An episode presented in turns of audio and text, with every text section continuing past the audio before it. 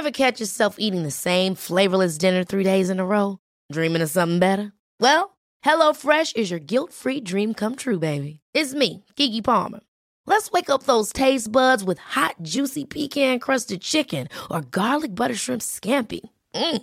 Hello Fresh. Stop dreaming of all the delicious possibilities and dig in at HelloFresh.com. Let's get this dinner party started.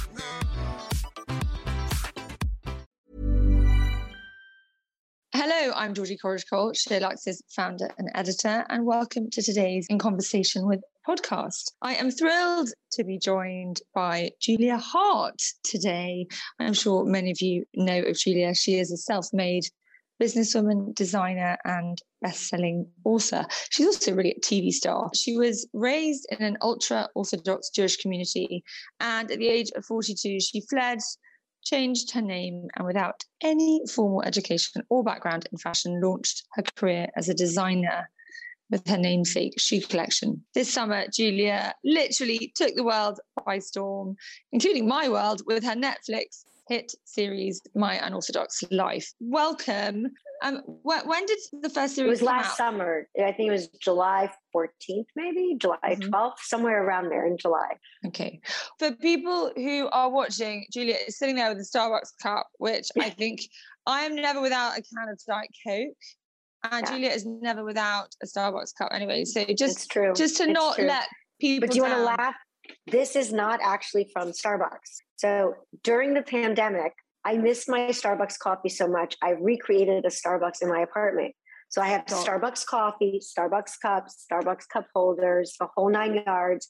They're sugar free syrups, and I make my own coffee and I happen to use their cups still. Uh, and you're so teeny tiny, the cup is, is almost the size of your head. So the funny thing is, it's Starbucks coffee made in my home and not in the Starbucks. Love it. I don't drink coffee, and I wish I did for a long time. I wish I did just so I could carry around a, a oh, Starbucks. I love. I, I need my coffee. You need your coffee. I need my Diet Coke. Well, anyway, back to you and not Starbucks coffee. Can you talk to us about your early life? You were born in Russia, I believe. You're one of yes. eight. Um, can you, yeah, talk to us about your childhood and your upbringing? So, you know, uh, I don't really remember Russia. All I remember of Russia is great. You know, the first time I had a fruit, I was living in Italy. So, you know, I'd never had it. I'd never, I'd never tasted a fruit. Um, they just weren't available when I was growing up in Russia. And so my parents and I were traded for grain. Um, my father had been arrested for practicing Judaism in Russia. Um, and the government in the United States, very similarly to what they're doing now with Ukraine, where you have all of these economic sanctions against Russia for what they're perpetrating against the Ukrainians. It was very similar when we came out of Russia. There were economic sanctions made against Russia for their civil rights abuses and their anti Semitism. And so there was this bill passed in the United States called the uh, Varick Bill, Vanik Bill, and Jackson Vanik Bill. And uh, basically, it traded Jews for grain. They made a grain embargo against the Russian government for their abuse of Jews. And then they started trading Jews for grain. So my father and my was taken out of prison, and my family and I were traded literally for grain. And that process was going from Moscow to Vienna for six or nine months, and then from uh, an internment camp in Vienna to a processing center in Rome. Um, and from there, you had to be adopted by a Jewish community in the United States. And so the Jewish community of Austin, Texas adopted us. And that's how my life in this country started. I was literally traded wow. for grain. So the grain went to Russia. You went the Jews to the US. came out. That's and, and, God, that's fascinating. And why why did this you're obviously totally fabulous, but why did this why did this family in the US want you other than the obvious perhaps they couldn't have a family?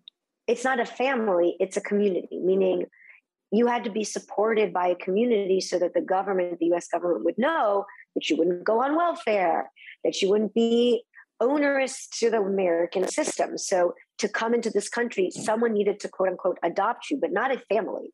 a community. So it was the conservative and reform Jewish communities of Austin, Texas that adopted my family. When we came in, we were met by a representative of the Jewish community um, at the airport. I'll never forget it. Um, what age were you? I was five years old because it took us two years in between us leaving and actually getting to the United States. I left when I was three. I came here when I was around five. And um, I'll never forget her because she was wearing this like very bohemian, loose, flowy thing. And her hair was just wild and fabulous. And I was five at the time, and I remember her so well. She was wearing this like off the shoulder dress. And she gave me a piggy bank and told me that I should start saving for my future. And I loved it because I felt like she was treating me like an adult. And so I was a well, very she was a Jewish woman, right? Yeah, she was. She was from the Jewish community. And she was a person who met us at the airport. Then they rented us an apartment. Um, and both my parents went to work for IBM. So within a year, they had paid back the Jewish community every dollar that the community had spent on us. And my parents, for many years and probably still to this day, give charity to the organization that brought us to this country. God, that's an amazing story. Not one I expected to hear today. um, and why why did they bring you over? Presumably because they they were aware of the hardship Jews were going through in Russia, and it was Correct. humanitarian exactly aid right. essentially. It was exactly what's happening now. It was economic sanctions to punish Russia for civil rights violations. The exact same thing that's happening now. Now I think it's called the Milevsky Bill.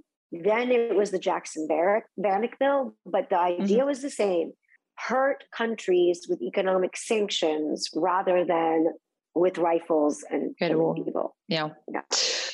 And so were you part of a community? Were you given, you know, did you live, did everybody that they brought over to this area of Texas, did you live within a community? And I think, you know, I, I don't want to sound really basic, but, you know, I've seen my Orthodox life. I, I know a lot of Jewish people who are, you know, there are different extremes like there are in all religions, right? In every religion, you know, of course. Yeah. You think of the hard time that Muslim people have been given so wrongly. Were you put into a community and did you all live together in close proximity? So I was the one and only family, the one and only Russian family in Texas. It was just us. But you were all we were, Jewish? Well, it was one family my father, my mother, and myself. Oh, that That's was it. it. That's it. The rest of my siblings were born in this country. So it was just the three of us. Okay. And uh, my next sibling is 10 years younger than I am. And I have seven more siblings. So Amazing. 10 years younger than I am, 11 years younger than I am. Your mother's bonkers.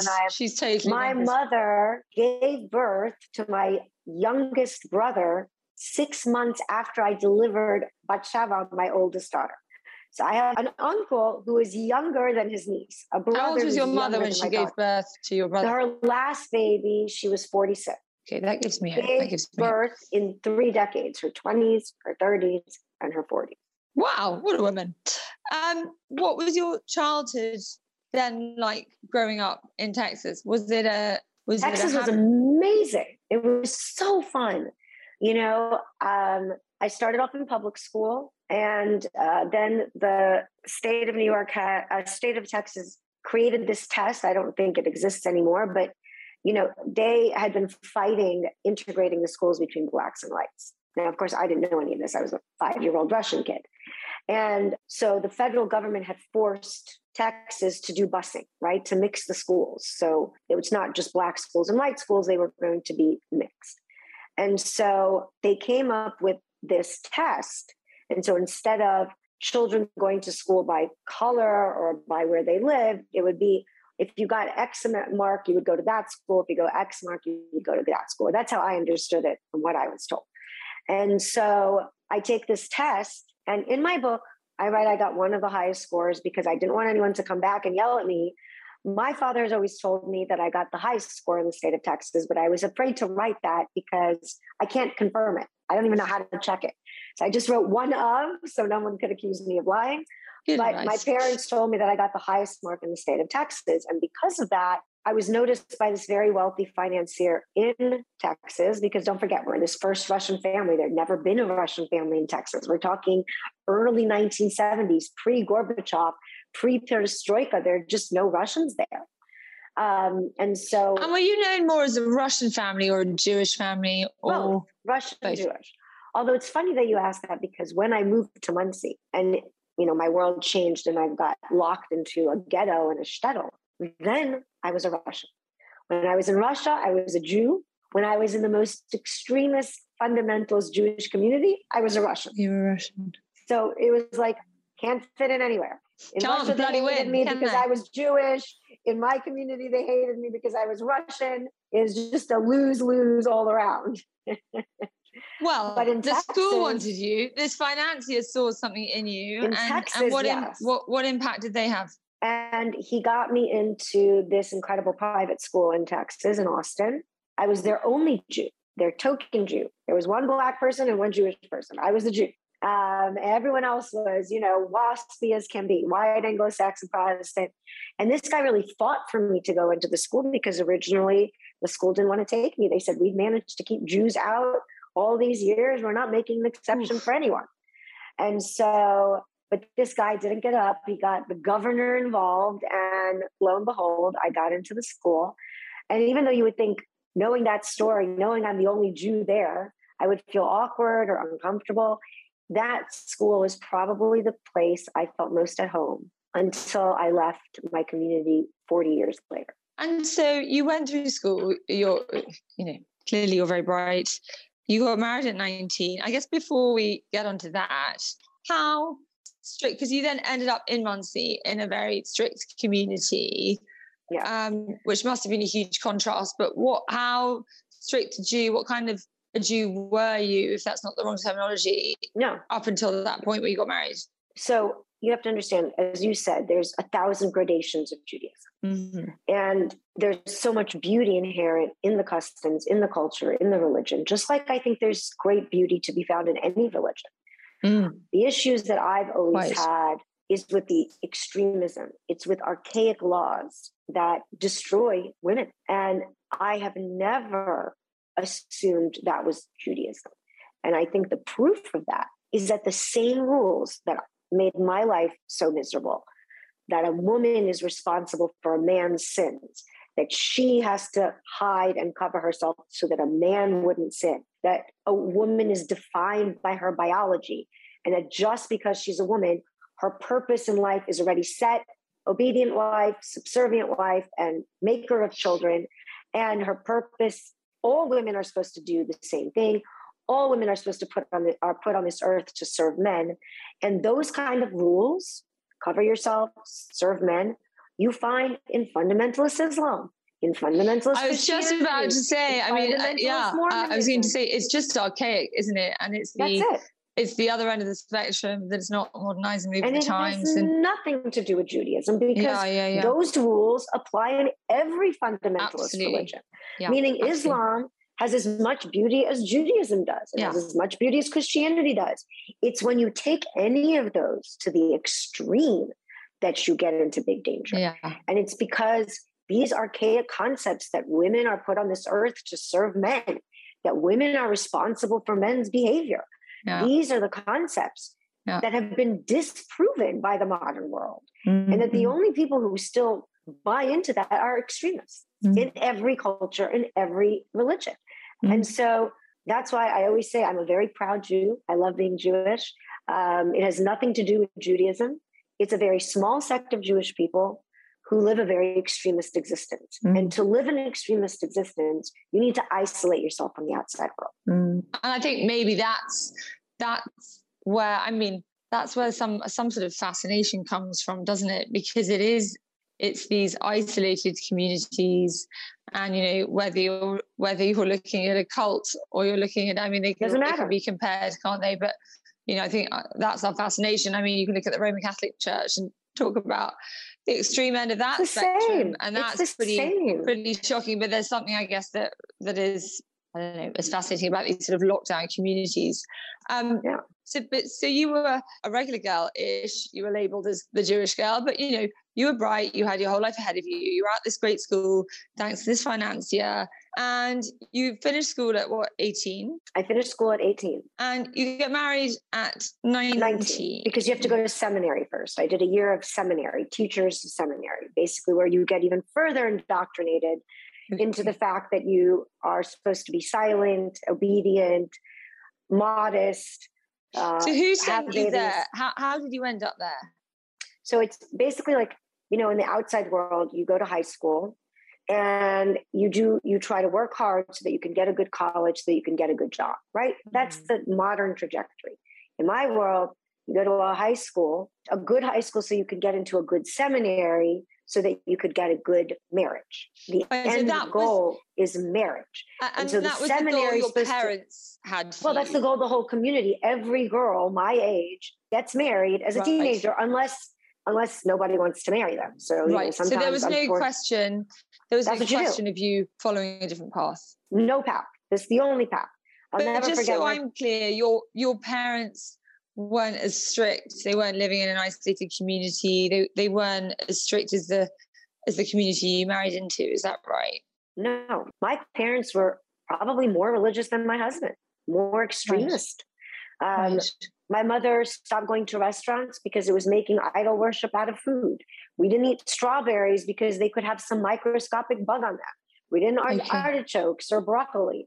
Um, we weren't allowed to read secular literature. There was no radio in the house, no newspaper, no magazines, no connection to the outside world. Zero.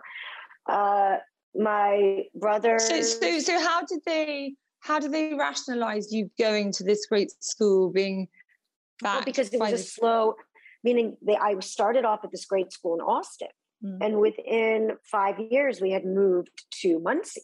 And my mother, you know, in Austin, my mother started becoming more religious she put on the wig. She we stopped eating regular food. I stopped being allowed to play with my non-Jewish friends. Uh, I wasn't allowed to go anywhere on Saturday, and no more good, you know, no more morning cartoons. My life became very small in Texas, but that wasn't religious enough for them. They wanted a community that believed in those things. So that's why they moved us to Monsey.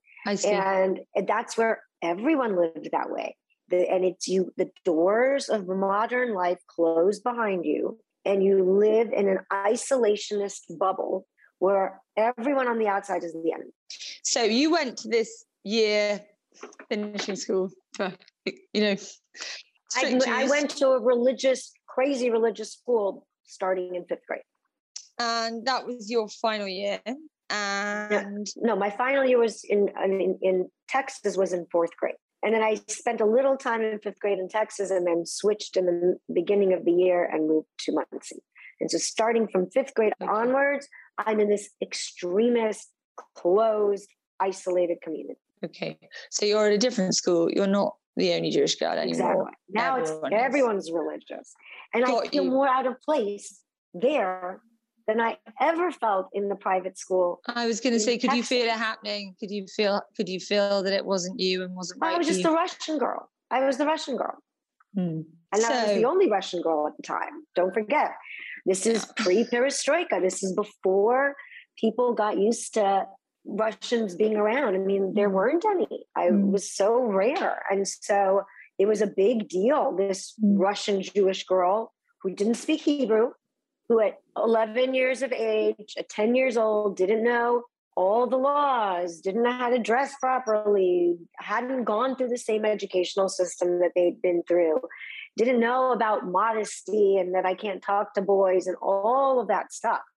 So, again, always at a disadvantage, always the odd man out because when I was in the outside world, I was the Jew. When I was in the Jewish world, I was the Russian. But you tasted this outside world and suddenly it was taken away from you. So that oh, was yeah. what about Terrible. 15. So no, I was I was 10. 10 okay yeah. about 10 so you end up in Monsey with your parents with your family mm-hmm. with your siblings and you finish high school and you go and do this year and at, at what point do you meet your first husband and how so basically, the way that it works is you go to seminary where you get further indoctrinated and trained to be a Judaics teacher, right? It's one year.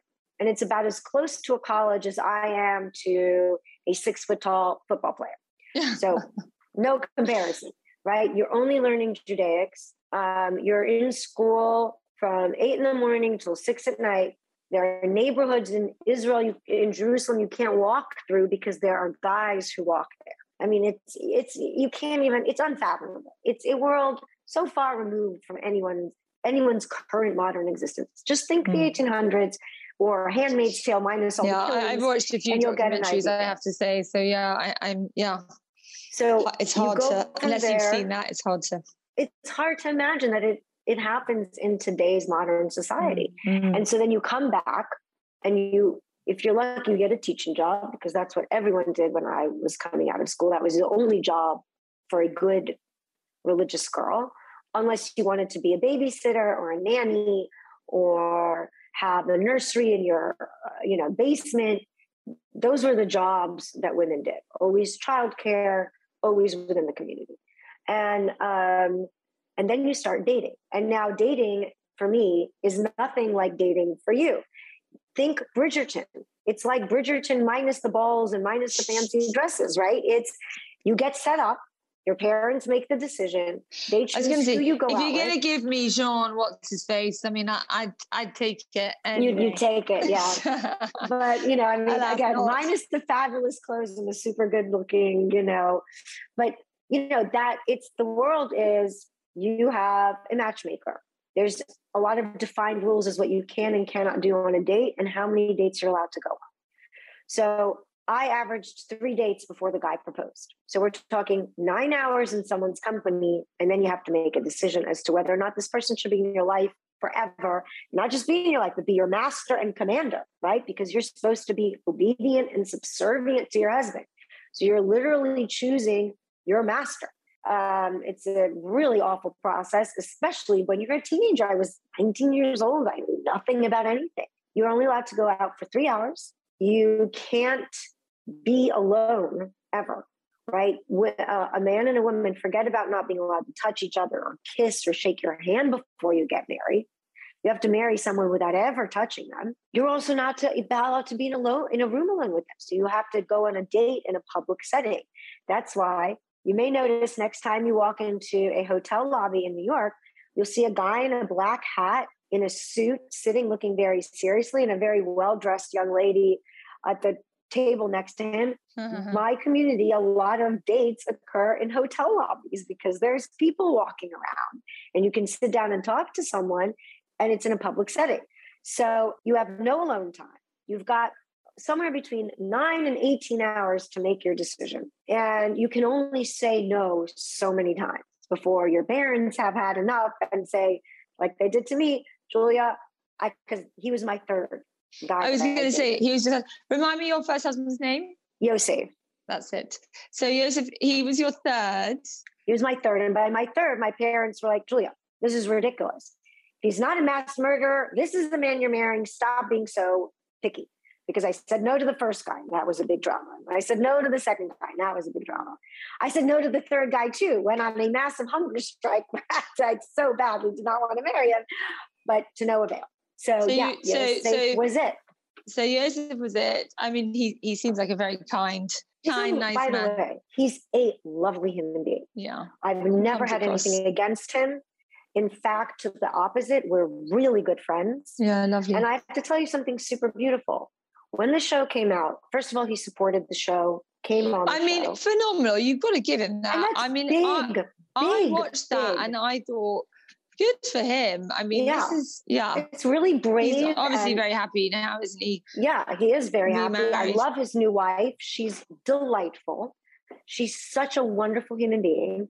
And when the show came out, he got a lot of flack for the, from the community. Um, and you know, they wanted him to disavow me publicly and come mm. out against me. Mm, I'm not surprised. And you know what he did instead? He sold his house, took off his black hat, and left the community Did he really? Yeah, he's well, not you, there anymore. You've liberated. He's, he's, probably very grateful to you. You should know that he called me because he proposed to me in a parking lot after davening after making the afternoon prayer. And the proposal was, Will you be my Eishes Chayil? Which means, Will you be my woman about? Okay, about as sexy as dentistry. Although I'm sure dentistry can be very sexy to some people, not personally to me. So, um, not the greatest of proposals, but we didn't know each other. Spent literally a few hours together. To his new wife, Eliza, they went to Puerto Rico and he proposed in Puerto Rico what made me so happy is he called me from Puerto Rico and said, Thank you for making my life so much better. Aww. So I have so much respect for him. He's such a dear friend. He's a good man. He just we weren't meant to be married. Oh, we didn't work together nice... as a couple. Well, I'll lovely, that. that is... lovely, lovely human being. Oh. And I'm very grateful to have him as a dear friend in my life. And I'm grateful and you have your beautiful children. friendship. Exactly. Yeah. Exactly. Oh, well, that's heaven to hear. How lovely. Um, so, can you tell us, you were together for how long before 23 you... years. Wow. And how quickly did you have children? Well, you know, there's no birth control, right? So I mm. we started trying to have kids right away, but God had a little pity on me uh, because I'd been raising children since I was 10 years old. My first sibling was born Oh, actually, I left uh, Austin when I was 11, not 10. Sorry about that. But um, I've been raising children since I was 10 years old because my siblings were so much younger than me. Mm-hmm. To the point, and I'm not exaggerating, they called me mom, literally. Like they thought I was their mother. When I got engaged and was starting to pack out to leave, they packed their bags. They thought they were coming with me. I'm like, no, guys, you're staying. I'm going. So I'd already raised seven children. And then I have been changing diapers nonstop since I was 10 years old. So when I got married, I didn't get pregnant for a year and a half. And it was the first year and a half since I was 10 years old that I didn't have to change diapers and burp babies and feed babies and put babies to bed and clean up their vomit and all the other stuff that you know what's like when newborns are around. I did all those things for my siblings. And so you had a break. I gave can birth I, can a I year and a half after my marriage. Can I ask you, and, and if this is too personal, everything's open. No, tell me, but go for but, it. What is it? I presume you you get married a virgin. Do you once you're engaged, you go on subsequent dates? Is there? No. There's, there's no tactile. No, Zero. You're not allowed to touch. You and then what? You you get hand. You get married, and and then what? Your wedding night? That's it? Off you go? I mean how is i mean it's impossible. It's so frightening and crazy. You have to understand. You have to take it back five more steps. So frightening. Imagine never being allowed to hey i'm ryan reynolds at mint mobile we like to do the opposite of what big wireless does they charge you a lot we charge you a little. So naturally, when they announced they'd be raising their prices due to inflation, we decided to deflate our prices due to not hating you. That's right. We're cutting the price of Mint Unlimited from $30 a month to just $15 a month. Give it a try at mintmobile.com slash switch. $45 upfront for three months plus taxes and fees. Promo for new customers for limited time. Unlimited more than 40 gigabytes per month. Slows. Full terms at mintmobile.com. Hey, it's Ryan Reynolds, and I'm here with Keith, co-star of my upcoming film, If, only in theaters May 17th. Do you want to tell people the big news?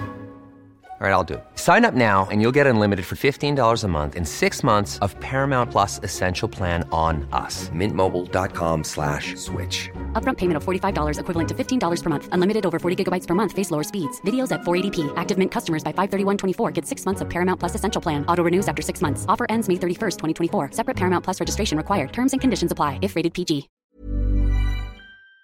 Hang out with guys. Had you ever kissed a boy?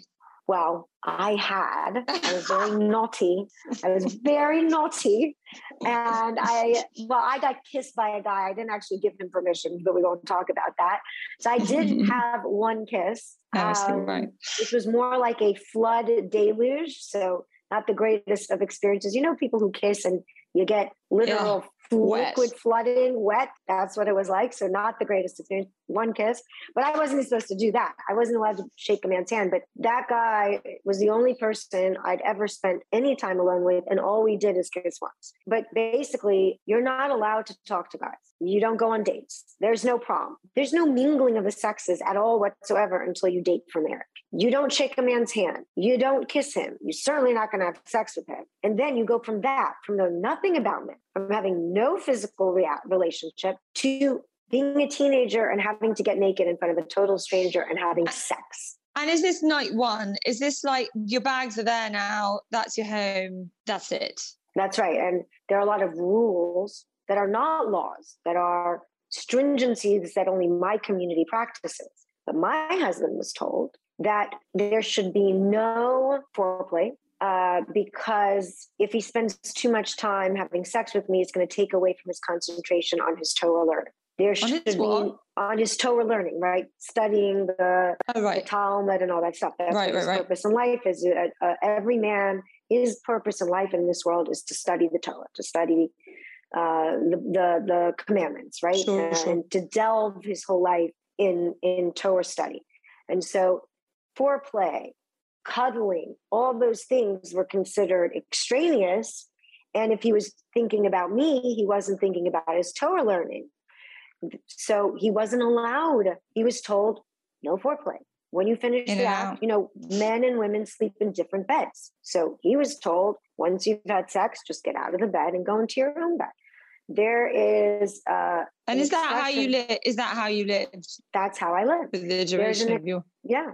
And there's an expression, al tar basicha im haisha, which means don't converse with a woman too much. Okay. And the the commentaries, the rabbis explain this to mean that it's referring to your wife. Don't speak so often to your wife because it will take away your concentration. So if you're not even allowed to speak often to your wife, of course you're not allowed to speak at all to any other woman. But that is the basis of the marriage. Be silent, no affection, and your purpose is to disappear as much as humanly possible so that you don't detr- distract your man from his Torah study. Wow.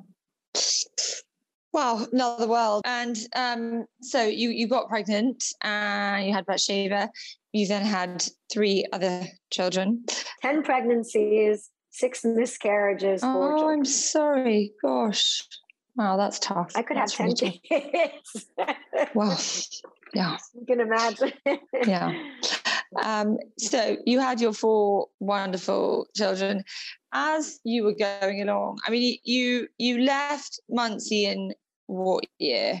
I left uh, at the end of 2012, like the end of November 2012. So basically 2013. And and you spent how? Do you say twenty three years there? In Monsey, from the time Yeah. I was 11 until I was 42. Okay. So 31 years. And, and as you were 23 going years along, of marriage, 31 years of living in that community. and as you were going along, having your children, was it? Were you sure at some point you were going to go? Were you ever happy? Was it oh, I'll have my children and I'll get to a point, or was it a process when you just It was a process. It was really a process. It was a very long and arduous journey. And I started preparing for my escape 10 years before I actually walked out the door. So How- it was how do you prepare? slow. how do you prepare for that? Well, in a way, you can't because I always tell people look, I knew that I wanted to leave. And I knew that I was completely ignorant about the ways of the modern world, right? Uh, so I tried to educate myself. I had no real education. I knew nothing about the world, really nothing. And I started educating myself, reading very purposefully, 90% nonfiction at that point. And it was, you know, Euripides, Voltaire, Descartes, Cicero, Spinoza. It was the philosophers. It was the scientists. It was the historians. I read the, you know, Gibson's Fall, you know, Rise and Fall of the Roman Empire. Like you name it, I've read it. Um, to the point where my daughter's in Stanford, my son just graduated Columbia, and I made them send me their reading list every semester. and I still hadn't seen a book I, that I had not yet read. And how are they in Stanford? Because you know they're growing up in this community too. How how had they got there? It's a, it's hard work, determination, um, and a desire, a refusal to allow anything to stand in their way. That's really it. I mean, Shlomo, Shlomo could not write a grammatically correct sentence in English and had just graduated Columbia University. And, and, Miriam had never seen a computer until she was 13 years old. Mm. And she's the youngest person in Stanford history. She gave a class in augmented reality as a freshman. This is a girl who six years before didn't have a computer. And, and were you were you were you sort of breaking boundaries in sending them for oh, this I further left. education? I would never have been able to do that there had I stayed. Miriam would have been married off. She would have gone to a year and right, right, right. She would have married off in 19. Okay. All of this. So all those decisions came post after. leaving. Okay. That's correct. So you left and you said you were 30 what when you left? I left when I was 42. 42. Sorry. Yes. You lived I've been in this world years. for nine years. Wow. So you left, it's not. You left when you were 42. And did you confide in anybody that you were going to do this? Not a single human being. No one.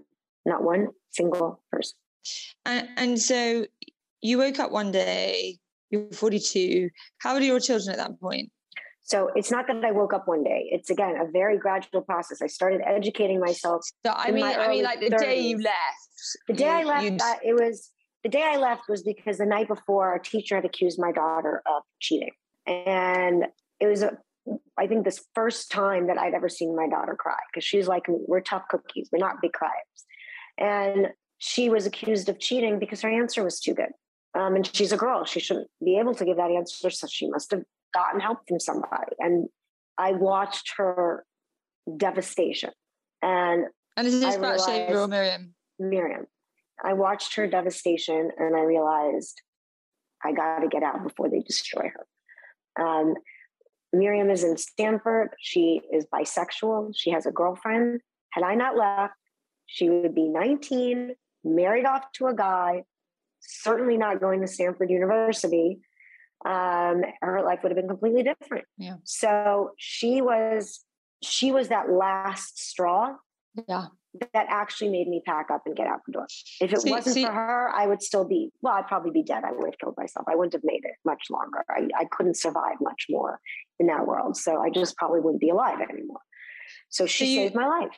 So you, you, it was the straw that broke the camel's back. You woke up or you went home that night or you woke up the next day and you said, right, uh, that's it, that's it.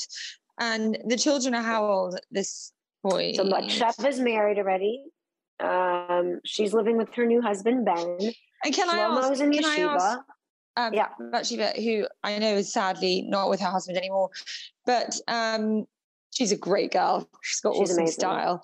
Um, did she go through the same process meeting Ben that you went through? No, she did go through the shidduch system, right? The matchmaker system. But by then, I was already halfway out the door. I was extremely right. modern, right? I was going to movie theaters. Mm-hmm. I was still covering myself. I was still wearing my wig, but I didn't believe in any of the stringencies.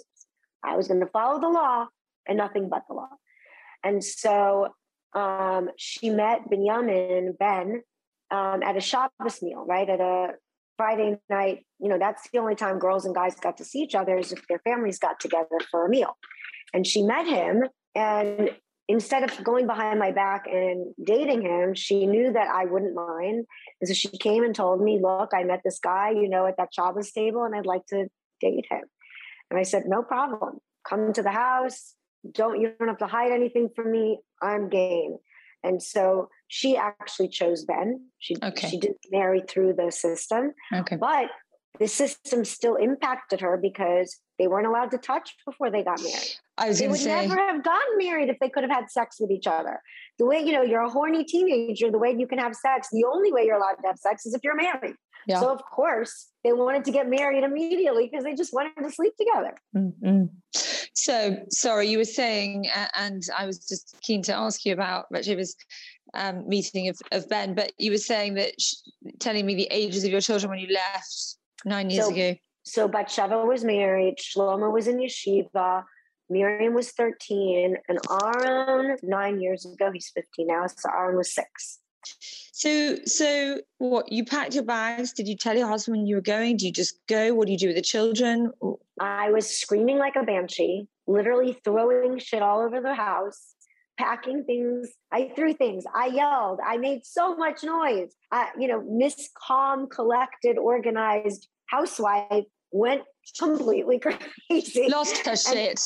Lost her shit. I was throwing things haphazardly into suitcases, and then I just walked out the door and he didn't stop me because I think he didn't know what had hit him. It was just like, what just happened?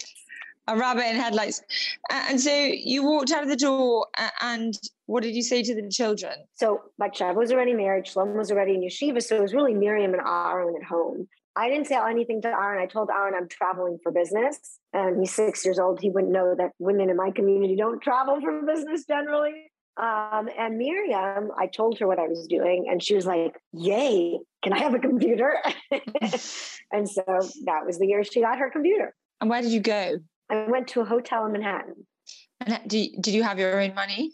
Yes, I had saved some money up, not a lot, very little, but I'd saved some money up. And I went to a hotel, and I was 42 years old, and it was the first time in my life I'd ever slept alone, that I wasn't in my father's house or my husband's house or with my father or with my husband by myself on my own, chose where I wanted to stay and stayed there. And that may seem like no big deal to a modern woman, but to me, it was my first taste of freedom, getting to sleep alone in a room I chose and I paid for. And I mean, is that the most exciting thing? Or that was literally the most exciting. Thing? I was, was going to say the most sickening thing, but somebody said to my daughter the other day, "Remember that usually excitement and butterflies are linked to each other. Nervousness and excitement is linked.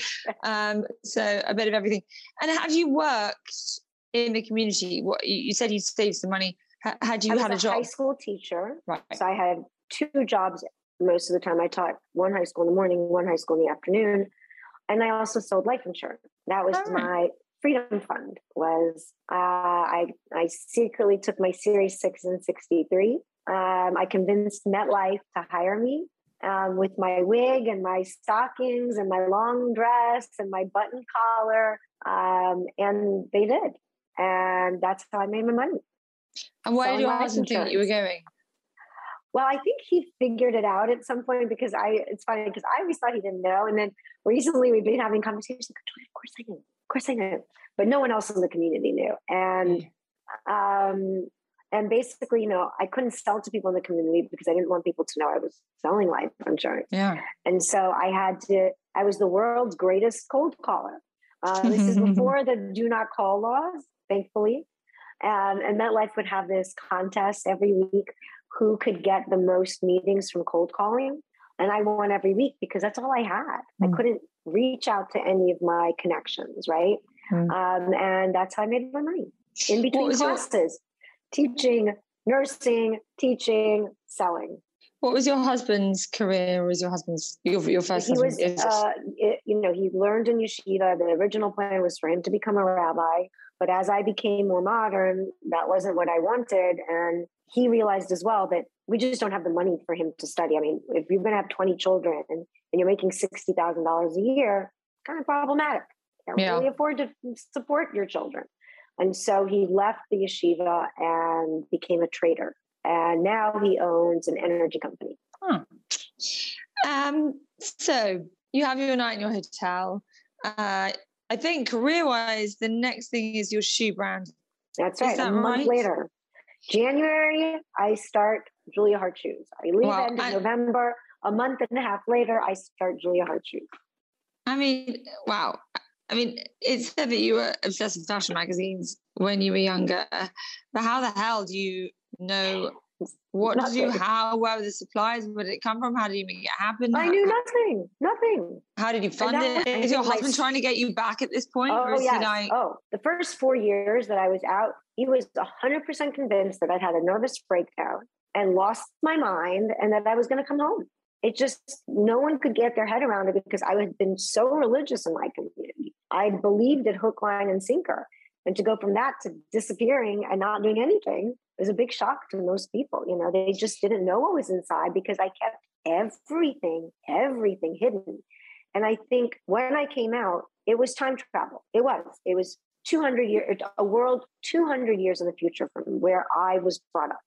And so when I managed that and I survived that, I said to myself, if I can time travel, I can do anything. I'm starting a shoe brand.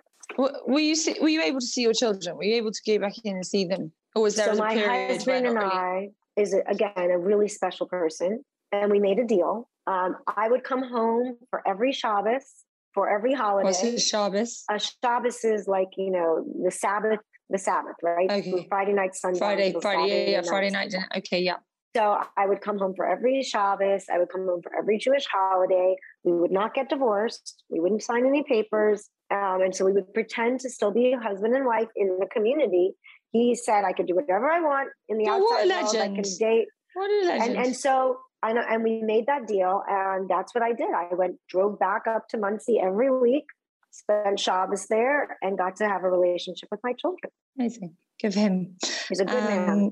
And and you know, I'm sure to lots of people they think, well, obviously, but you know, people are a product of their upbringing, right? And it is um, exactly. So, He's a, he was as much a victim as yeah, I was. and he had the foresight to support you. Amazing. Um, maybe he knew deep down it wasn't right as well. Um, I mean, clearly, look at him now. He's yeah, out. Yeah, he took off yeah. the black hat. He wears jeans and t-shirts. It's a miracle. And I mean, shoes. So how, how did you get this? How did you get Julia Haart shoes going? So I literally got investors in the craziest places, in a doctor's office, on an airplane, at a restaurant. You I got the gift of the gab, clearly. That's the thing. Like I'm a one woman PR machine. I was the brand. And so I sold it every second of every day, wherever I went. You couldn't stand next to me in the supermarket aisle without my sharing my brand with you and talking about my amazing shoes. It's all I talked about. It's all I cared about. It's all I did. Shoes, shoes, shoes. Julia Haart, Julia Haart, the brand. And for people listening, I mean, you are teeny tiny in every way. they are. Is, is the USP because I've seen you wear them on the show? Is, is are they all hold on, platforms? hold on, hold on. Think of a Saint Laurent platform and it's a five and a half and then, inch heel. and then like multiply that by two. But here's what's and- beautiful is that between this is why I only wear platforms because between the platform and the heel is actually only like a two se- a two inch arch, Mm. so it's very comfortable. They're I like, these. who's the designer in the 90s? I 80s, designed them. 90s? So it's really funny because Gucci, I love them very much. Since I don't have my own company anymore, they let me design shoes that then they produce for me. So, Oh. um, Wow. so those shoes, like for example, these shoes that I just showed you, you can't buy them in the store. Oh. I designed them, I made them. So there's of course like certain prototypes you're allowed to pick from. So I can't go completely crazy, but it's really been very helpful to me because then I get to play around and design the shoe that I want. Yeah. So for people watching, yeah, th- think of think of Laurent or think of uh, the Valentino platforms at the moment, and uh, double that, and you're you're along the the right lines. Um, where are they sold today? How is the shoe business going? Well, I closed it when I became creative director of La Perla because I couldn't do both things. Oh, you did. Okay. Yeah, and I sold the use, the lifetime use of the patents of my patents pending of my comfort, you know, because I changed the structure of a shoe to make it more ergonomically designed so that the pressure points were spread across your entire foot, thereby alleviating a lot of the pain associated with walking in high heels. So I Ah. sold that technology and I took that money and gave it all to my investors so that within two years they made a 15% return on their investment. I didn't keep a dollar of it. And uh, and then you got involved in that Perla. director of La Perla. Yeah. Well, amazing. Do you regret selling it? Yeah, I do. I should have stuck to my own thing instead Well, of helping you can do shoes again. else. There's time. There's room for lots There's of shoe always brands. time. That's right. There's that's room There's for always lots of time. shoe brands. and everybody Um, keeps asking for them. So I'm going to have to do it eventually. Yeah. If I get another, I think it's over literally like hundreds of thousands of women. So I'm like, okay, I better start and do another shoe I brand can again believe it. Yeah. everybody wants my shoes. I know, and I know, and the clever thing is, as you say, the foot and the heel is, is actually not that high. It's just- incredibly it's on this killer platform. Crazy comfortable. I know a few little people, and they wear heels all the time, so I get it. Mhm. Um, so La Perla, how did you get that gig? So I went to Hong Kong. I met with this guy. I wanted my shoes. So, but uh, in 2000, end of 2014, my shoes were already being sold in Galeries Lafayette in Paris, in Galeries Lafayette Dubai, in Farfetch, in a bunch of stores all over the world.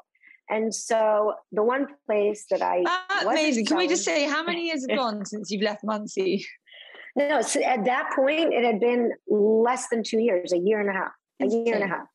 So Insane. anyone says, anyone who says she married a second husband for the job, put that in the mix. Well, sorry, uh, let, us talk about that for a 2nd we're, gonna, it's just factually, it's factually impossible because what happened was I went to Hong Kong to meet with this guy to get my shoes into Asia, stores in Asia, because that was a market my shoes were not in, and I very badly wanted to be in. I meet this guy, I show him my shoes. He loves them. And more importantly than him loving them, all the women in his office, because I came with two giant shoe, shoe cases and I, you know, and I brought shoes in every imaginable size. So because I, what I've learned is show is much better than tell.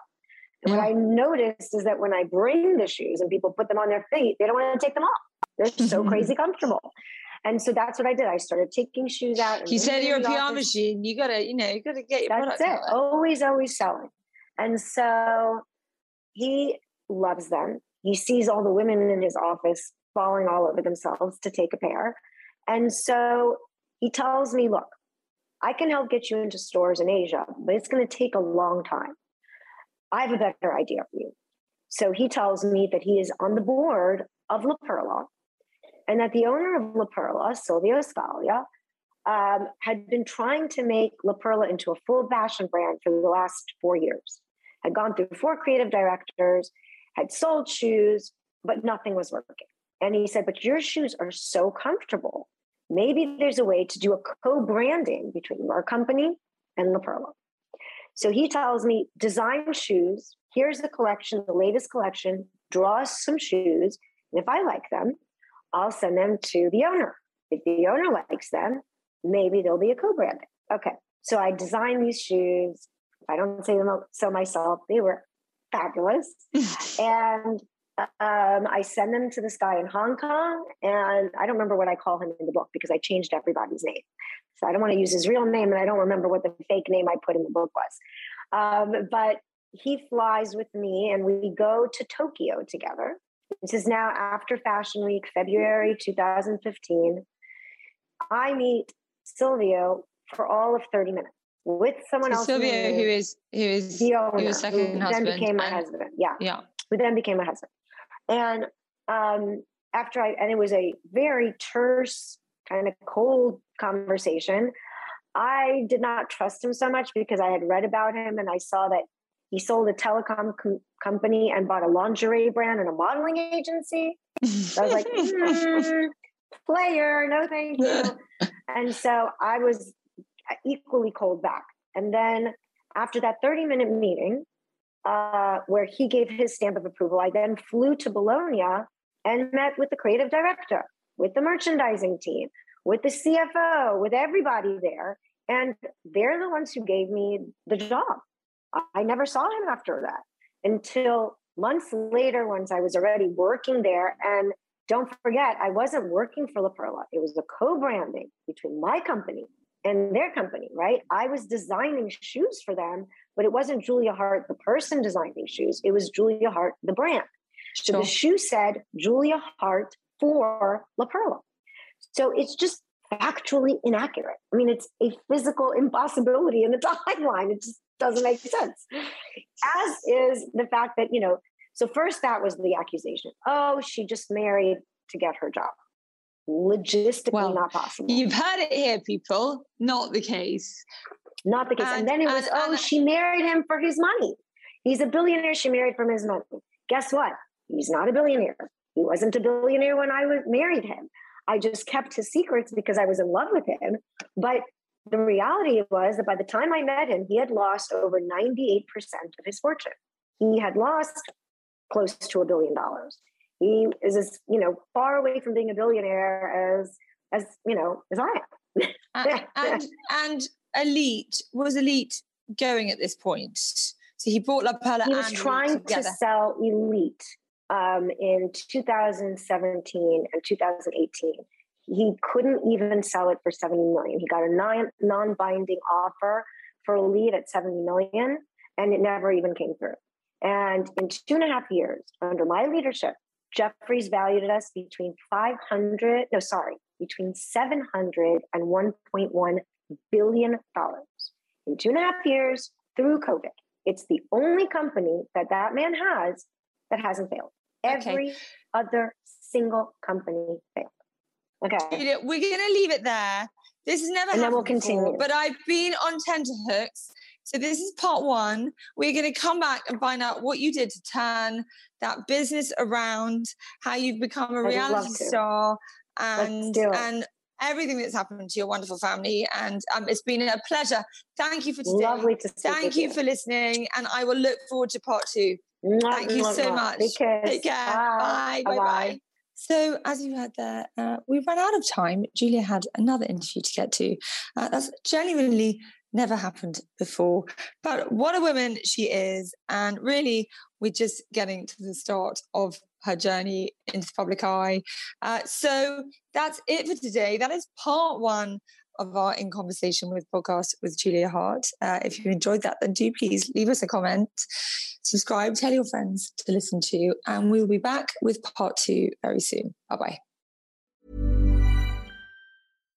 Hi, I'm Daniel, founder of Pretty Litter. Cats and cat owners deserve better than any old fashioned litter. That's why I teamed up with scientists and veterinarians to create Pretty Litter. Its innovative crystal formula has superior odor control and weighs up to 80% less than clay litter. Pretty Litter even monitors health by changing colors to help detect early signs of potential illness. It's the world's smartest kitty litter.